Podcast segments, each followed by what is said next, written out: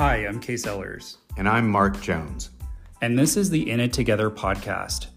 No matter what level of experience you have in real estate, navigating the ever changing real estate market can be tricky.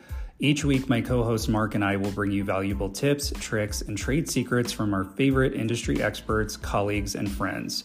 Sit back and relax because we're about to get started. But most of all, I hope you realize that no matter how complicated the real estate industry can be, you're going to walk away knowing we're in it together.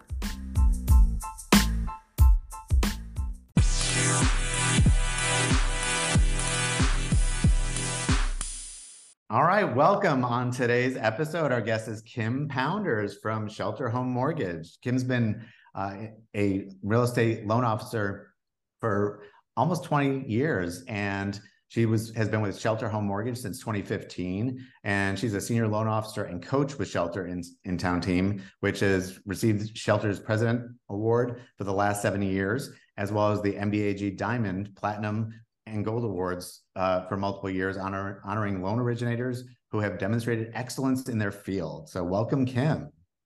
Hi, Kim. Thank you. We're so happy to have you here. I'm excited to be here. This Excellent. is gonna be a, this is going to be a lot of fun. So, Kim, you told me you grew up in Muscle Shoals, Alabama. Let me say that quick, like three times. um, and you started a career in engineering before you got into mortgages and real estate. So, tell us a little bit about that journey for yourself. So, I've always had, I'm an entrepreneur at heart, and I've always believed that real estate was a way to create financial freedom and freedom with your time. And as an engineer and you're working for someone else, you swap hour for hour. And I had an opportunity, I was looking to invest in real estate and I had some mutual friends, uh, was teaching someone how to kayak for an adventure race. She's like, what are you doing on your dining room table? And I said, I'm looking to invest in some properties. She goes, I have a business opportunity for you. And I lived in Montgomery, Alabama. She was like, hey, here's this property. You want to join forces with me and flip it? I put in my notice and headed off to Nashville and flipped my first property in East Nashville. Nice. That's, That's amazing. Um, Scary and fun. that, but you just dove right in. You you quit your job and did it. Yes, it's. I've always just there was this passion um, for real estate for some reason. Nice. What? So you went to Nashville just because you had a friend who you know had a business opportunity for you how long were you there before you transitioned over to Atlanta and you became an investor here too, right? So I've owned several primary residents here. Um, I have my first offer on an investment property here in Atlanta now. We'll see how that works out. There's about five units on it. So fingers crossed. Um, so I was in Nashville, I think, for about 10 years, uh, flipping properties, it was right before 9-11. Started flipping properties, and I there was this mortgage person that was recruiting me. Um, and I just started dabbling in it and found this niche to help investors get mortgages. Um, so then when the crash happened, I had several properties, so was just sticking it out, making sure those properties were rented and there was an opportunity to join a bank here in Atlanta. And in the bank, I was going to be helping with the processing department, underwriting department, and I could originate. Well, we know that origination is commission only, and this was a salary job. And this wow. gave me another opportunity to learn something about the mortgage business that I didn't know. And I'm a big believer, this is where the engineer comes out if you know everything from start to finish, it can help you create a clear plan. Hmm. That's so true. I had a um, banking background when I got into real estate, and I didn't realize how much that was going to help me mm-hmm. uh, be an agent because I really understood. I I had done loan underwriting. I had um, you know pulled credit. I it was back in the day when we used to like you know use a pencil and paper to figure out debt ratios.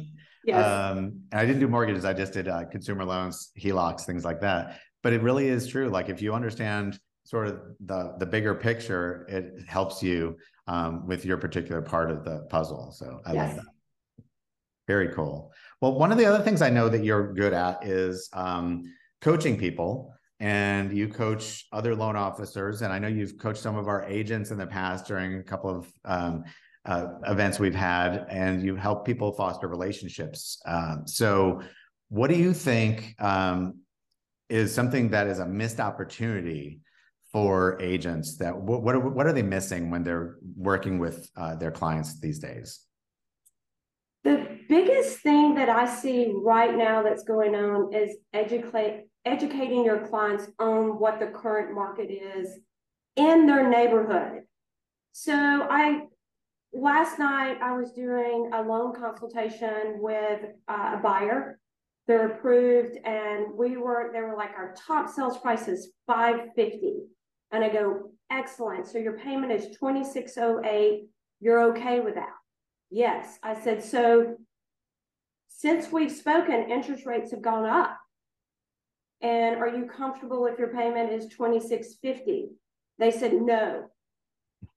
Then they proceeded to tell me by me asking more questions that they had increased their range from four seventy-five to five seventy-five. Mm. And I said, well, why aren't you looking at five seventy-five? We probably need to go under five fifty because you're very payment sensitive. We can't predict what interest rates are gonna be. And they were like, well, we feel like we can get a deal. If I find something at five seventy-five, we can get something at five twenty. Mm. I said, well, let's talk about that and let's talk about what neighborhoods. And at that point, I started educating them and hey, let's go back to your agent and let's have a conversation to see how long things are have been on the market and what's selling under sales price. Because what I'm seeing, that's not it, but it's neighborhood to neighborhood. Right. So when I called my agent partner, she was like, oh, this is not happening in the neighborhoods that they're looking. But it, so education, it's the key to everything. And, you know, I believe in you have to ask questions and listen. And that's the key listen. Yeah, and you can't you can't man, manage someone's expectations um, until you understand where they're at in their head, what what those expectations are, right? So I think that's a great point. the The listening thing is something I think we could all get better at. Yes. Awesome. Well, so Kim, as an investor yourself, what advice would you give to an agent who is trying to maybe break into being an investor themselves or maybe working with more investor clients? So, what I'm doing a lot of right now, and I've teamed up with an agent, and we'll talk about mortgage hacks, that kind of thing. But take if you already have your first home, if you don't have your first home, buy your first home, move into it as your primary residence. But once you have your first home, then you can move out of that primary home, you turn it into an investment property, and you buy another primary residence. We can use the market rent, that 12 month lease you get to help you qualify. Mhm. So just do it. I love the the idea of house hacking too. The going from a renter to owning half of a duplex is a lot easier than going from being a homeowner in a single family residence to living in half of a duplex, right? So while you're still okay, like with that sort of condo apartment mentality and experience, that's the time to house hack and, and get into a multifamily property because um, that's a, a I think another great opportunity, right? It, it is. Well, I have an investor I work with. She buys a single family home. She rents the rooms out. She rented it completely out, turned around and bought another primary residence, rented the room out, all the rooms, turned around and did it again. Wow. And she is making an incredible amount of money. It's paying for her mortgage and then some. Wow. I love seeing people do that. I wish I wish I had had the presence of mind to do that at the time when I was buying my first place. I would love to rewind the clock and go back to my 20s. For many reasons, we would love to do that. true, true, true. think of how much more you know now. Right. Um, but Kim, how does that work though? Like, because I want to say it was you or um, another an agent in our office. So if someone was looking to buy a duplex and then you know let's say they're they were looking at a, a single family home at only a certain amount they were approved for isn't it true that they could actually qualify for a much higher loan on a property that would be a duplex as long as a portion of it's rented or has like a verified income? That is correct. So FHA allows you to put as little as three and a half percent down, and you can use the other half, the rental, to qualify for that home. That's awesome. I have an investor, or she's looking for her second home because she works here part time. Um, and she's looking for a duplex, and the must is that the renter covers 75% of her mortgage. We'll shift gears for a second. If you had to pick one thing that you would attribute your success to in this business, what do you think that would be? First is believing in yourself. Um, and then surrounding yourself with successful people that are doing the things that you inspire to do. Um, hire a coach, have mentors. That has, you know, always move the needle for me is the mentors, the coaches, and the people that I surround myself. That's a huge thing. I love that my business always doubled when I had coaching in the past. You know, it's it's one of the best things like you could do for yourself for sure. It's like therapy, but for your business. It's and it, you're you're investing in yourself. You know, I remember the first time I paid for a coach, I had to put it on a credit card because I didn't have the money, mm-hmm. and I was so scared. And when my business doubled, I went, this works. Right. And I've had no matter what, the first thing with my business is I always have a coach. I love that. One of the um, coaching programs that we work with here a lot is MAPS Coaching, which is KW's you know uh, in-house coaching company, and Mastery Coaching from mo- with most of the coaches there is a thousand dollars a month which when you first hear it is like you know as an agent you're like i have to spend a thousand dollars a month because you know as agents we tend to spend as little as possible um, right. on everything um, but when you think about it $12000 a year to increase your business. And to casey's point if it if it doubles your business isn't that worthwhile? Like it's it's the return on investment on coaching is amazing. Um, and i think people have a sort of a limiting belief about it that it's it's a cost. And to your point it's an investment. Yes. Love that. So if you had um, for your business one overarching philosophy or a, a mantra that you have um, what would that be I, lo- I love to ask uh, other entrepreneurs what their sort of overarching philosophy is that's a tough one mark um, I, i'm going to say be present smile and enjoy and be present uh, mm. and work in your business, but be present. That's great. So simple yet so effective. it's it's hard sometimes. uh huh.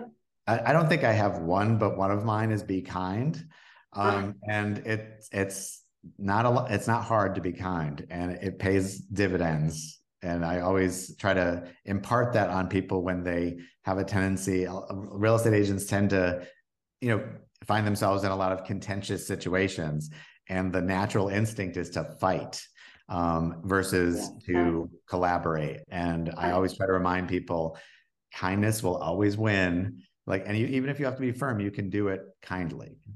That is correct. Cool. Mine was was always believe in yourself the way you've always wanted other people to believe in you. Mm. Because there, I don't know, there were a lot of times I think in my life where I've looked up to people and I might have been disappointed in some way, like for whatever reason, in, in the relationship or we just didn't click. And so I was like, well, instead of me trying to get validation from, you know, somebody that I admire who maybe isn't you know giving me that that same attention back i'm just going to you know believe in myself the way that i'd want them to believe in me Mm. And it really propelled me forward in a lot of ways. That's amazing. Uh, yeah, I like that. Awesome. Um, so I guess on the same kind of lane that we're already in, Kim, do you have a favorite business book or just book in general? Oh, that's my favorite hobby Kase is reading.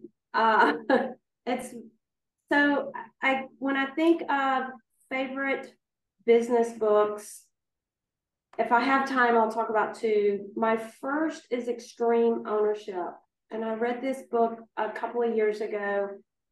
And it was difficult reading the stories, but when you think about as a leader that if you take ownership and it's my job to lead and to help and you know get us across the finish line because we have a tendency to go it's your fault it's your fault it's your fault. And when you look internally hey what could i have done differently? And when i had that mindset when i would go wow how did what can i do differently? What can i do better? And i took ownership my outlook on everything just changed so, number one, that's my favorite book. Most recent book that I read that I felt like was just great timing was Fanatical Prospecting. Mm. And just remembering pick up that great little tool you have that's called a phone and use it and call people and create those relationships. And there is not an easy way in this business you must prospect. Yeah, you have to connect with people. Like there's no two ways about it. And especially in a market where you know the units are down, the number of homes being sold is down 40% over last year, you need to talk to more people. So yes. you're not going to be able to survive with just the people that are in your database unless you're okay making 40 to 50% less. Um, if you're okay with that, great. Don't talk to anyone new. but um, for those of us who don't like to go backwards in income, uh, it's always a good idea to you know keep adding to your database. And the only way to do that is to connect with people.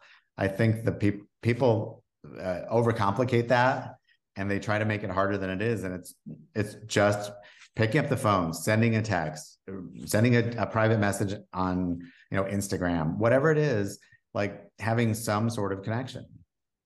Well, that's Mark. I think you sent out something asking people, "What is your one word?"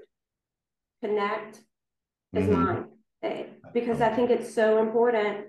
You know, over the last two years, our market has been easy. It's been I'm not I shouldn't say easy because we worked really really hard and if you were working with buyers, you put in multiple offers and you had to throw everything in. And now it's shifted to a more normal market. And it definitely, it's double down, connect and have relationships with more people.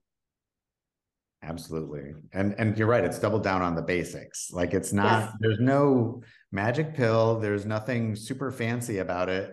It's just double down the basics, which is talk to people.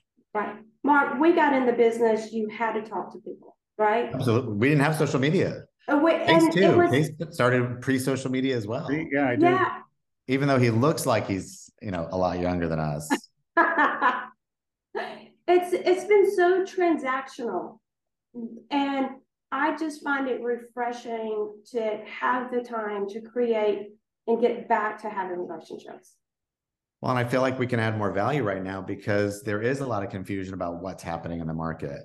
And I feel like it's our duty as real estate professionals to be educating everyone around us on what's happening so that they can have a realistic perspective because the the narrative in the news is always going to be um, uh, uh, inflated uh, to be something more sensational than it really is. What is the best piece of advice you've gotten that you would want to pass along to others? You know, it, it comes from the books I've just mentioned take ownership, really go that extra step and look inward and pick up your phone. Use it for other things other than social media.